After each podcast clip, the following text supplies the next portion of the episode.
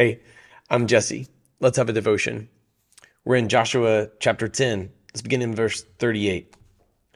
Finally, Joshua turned toward Debir and attacked it, and all Israel was with him. He captured it, its king, and all its villages. They struck them down with the sword and completely destroyed everyone in it, leaving no survivors. He treated Debir and its king as he had treated Hebron and had treated Libnah and its king.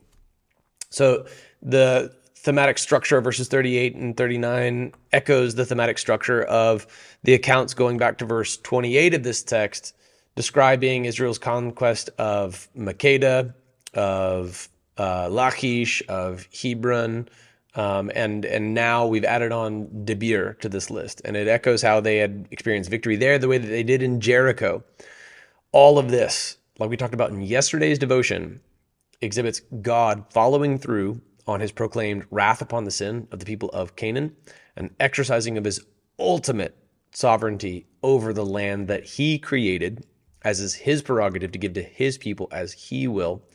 And we saw the parallels between ourselves and the residents of Debir, because like these Canaanites, we have sin in our lives. That sin puts us in the crosshairs of the wrath of God, but we, like Rahab in the Old Testament, in the account of Joshua, may take the way of grace and instead become a part of the people of God.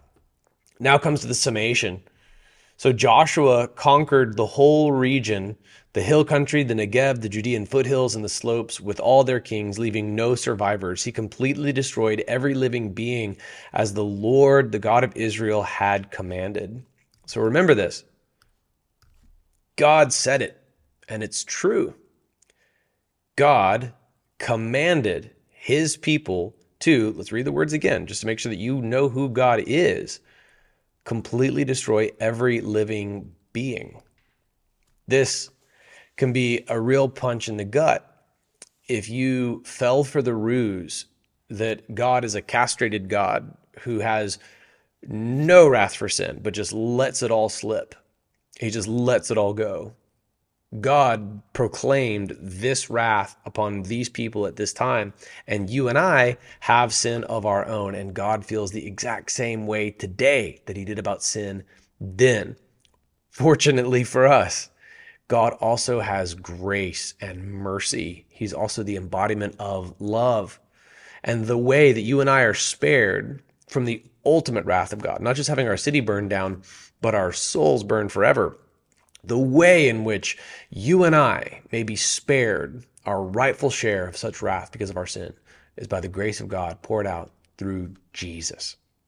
Now, this is a pivotal text because we've now established this dominance throughout the land. God conquered everyone from Kadesh Barnea to Gaza and all the land of Goshen as far as Gibeon. Joshua captured all these kings and their land in one campaign because the Lord, the God of Israel, fought for Israel. Then Joshua returned with all Israel to camp at Gilgal. So this is where uh, Gilgal is, is where last week's curriculum describes what happens. They catch up on what they had been missing throughout the Exodus. They had just neglected the law of God. None of these uh, none of these of the generation of Israel had been circumcised yet. They hadn't observed, you know, uh, things that they should have. So uh, they in, in chapter five they catch up on circumcision and they've got to rest and recover for a few days because these are all like grown men. They should have been circumcised the eighth day of their lives, and instead they are all circumcised en masse, and it takes a long time to recover. Then they observe Passover, which, like our curriculum showed, is this kind of Old Testament. Uh, it's the it's the precedent for just the cross. It recalls you know their deliverance from Egypt, and it sort of pivots into the new covenant as communion. Actually, we'll talk more about that later. If you want to see more about that, look at our series, "The Sacred Acts." Now, then that's when God sends the commander of his army, and Joshua meets with him. It's really, really powerful interaction. So look at chapter five if you want. That's where they've gone back to what's pivotal in this text is this truth right here. Joshua captured all these kings and their land in one campaign because the Lord, the God of Israel, fought for Israel. So, like we talked about in Sermon 3, God has the ultimate prior claim. In fact, the the, the the a priori nature of his claim goes even before the land's existence. In fact, he's he's the one who created it. So it's all his. And ultimately all comes back under his perfect sovereignty in the end, which means that it never leaves his sovereignty. So God is the ultimate authority. God has ultimate sovereignty, and God is the one who is fighting for Israel. Abraham Lincoln, when asked about being, you know, uh, you know, about God being on his side, something to the effect of like, I, I try to be on God's side. it, this is this is an this is an, an axiom that I think reflects this. Like, look at Israel. Israel is definitely on God's side. When football teams line up at both end zones and they both pray for God to be on their sides, uh, they miss the point. Rather, pray that personally in your own life, outside of this game of throwing a, throwing a ball, which I love the sport of football. I think God cares way more about the hearts and the souls and the minds of the players and the fans than he does about the outcome of the game. Th- that's what matters eternally more is not whether or not God God is on your football team side, but whether your soul is on God's side. Because look at what happens when your soul is on God's side. When you fight for God, God is fighting for you. Joshua captured all these kings and their land in one campaign because the Lord, the God of Israel, fought for Israel. The ultimate sovereign of the universe for all of eternity is fighting for you. You win. You just absolutely win, regardless of how, you know, uh, skilled or unskilled you are. Uh, if God is the one who's doing the fighting, you're guaranteed to win. I want to point something out here. This includes Kadesh Barnea. Uh, Kadesh Barnea was a pivotal place during the Exodus. A lot of stuff happens here. This is where Miriam is buried. This is where the Israelites complained about a lack of water, and Moses and Aaron actually come under discipline from God uh, because of the the way things went down here. Uh, Moses strikes the rock twice to bring them water, and the wording that he uses when he proclaims what's happening here takes credit for what he's doing. He takes credit for the miracle that God poured out. This is where the people of God came under discipline because they were told, they were shown the allocations of the promised land. The first generation of Israelites failed to do what this generation of Israelites has just done because they were scared.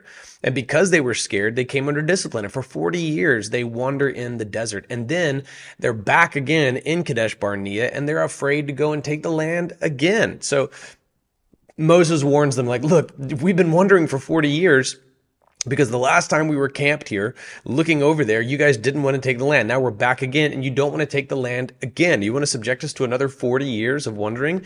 The author of Hebrews, whom, uh, for the record, for whatever it's worth, if anybody cares, I suspect might be Apollos, contains these words in chapter 3 of Hebrews. Therefore, as the Holy Spirit says, Today, if you hear his voice, do not harden your hearts as in the rebellion on the day of testing in the wilderness. This took place in Kadesh Barnea, part of the land which Israel has finally just taken in, uh, including everything that stretches across, you know, much of what would become Israel soon where your ancestors tested me, tried me, and saw my works for 40 years. Therefore, I was provoked to anger with that generation and said, They always go astray in their hearts, and they have not known my ways. So I swore in my anger, They will not enter my rest. My interpretation of what the word rest in this chapter of Hebrews means is a state of God's blessedness.